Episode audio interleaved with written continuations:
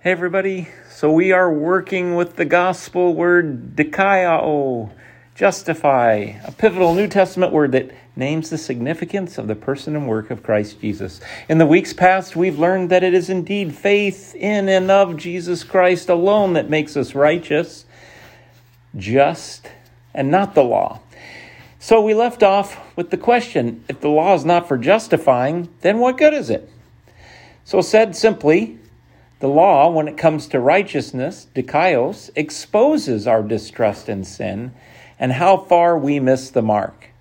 For example, let's take a look at a very cherished directive from Micah 6. What does the Lord require of you but to do justice, love kindness, and walk humbly with your God? Well, how you doing with that? Walking humbly as we daily judge and get frustrated with others and get puffed up in our own achievements and perspective. How you doing with loving kindness?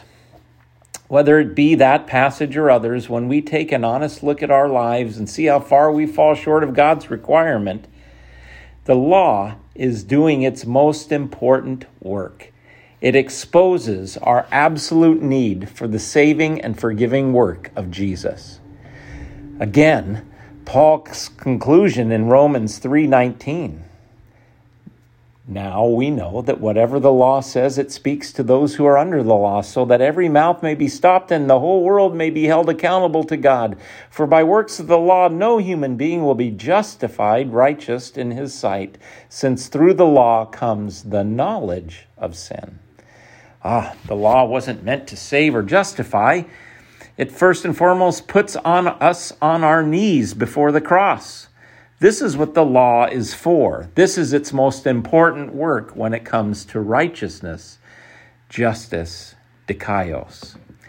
Yet God's standard also served as a kind of custodian, Paul says in Galatians 3:24, until Christ. And now it lets us know what it is to have a God, like 10 commandments verses 1 through 3 and what it is to be in relationship with our neighbor, the rest of the commandments.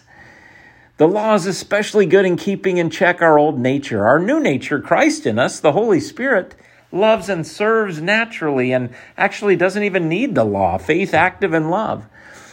But we are not antinomian because we are not in heaven yet. We still need the standard because the old turned inward self is still present.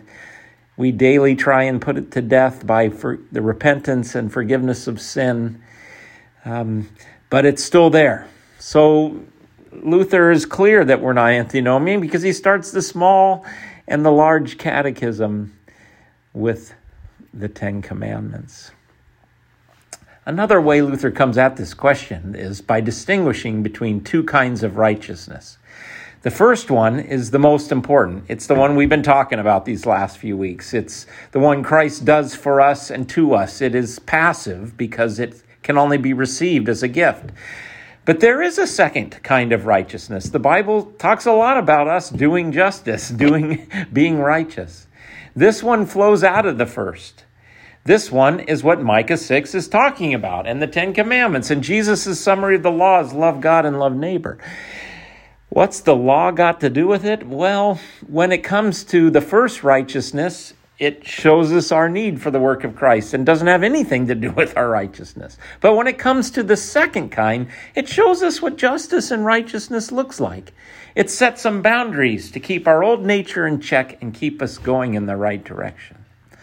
Oh, but thank the Lord today as we draw to an end our work with dikaios that as we repent of our sins and missing the mark in the covenant of our baptism, we are trued up, cleaned up, washed, made white as snow, made perfect, innocent, and right.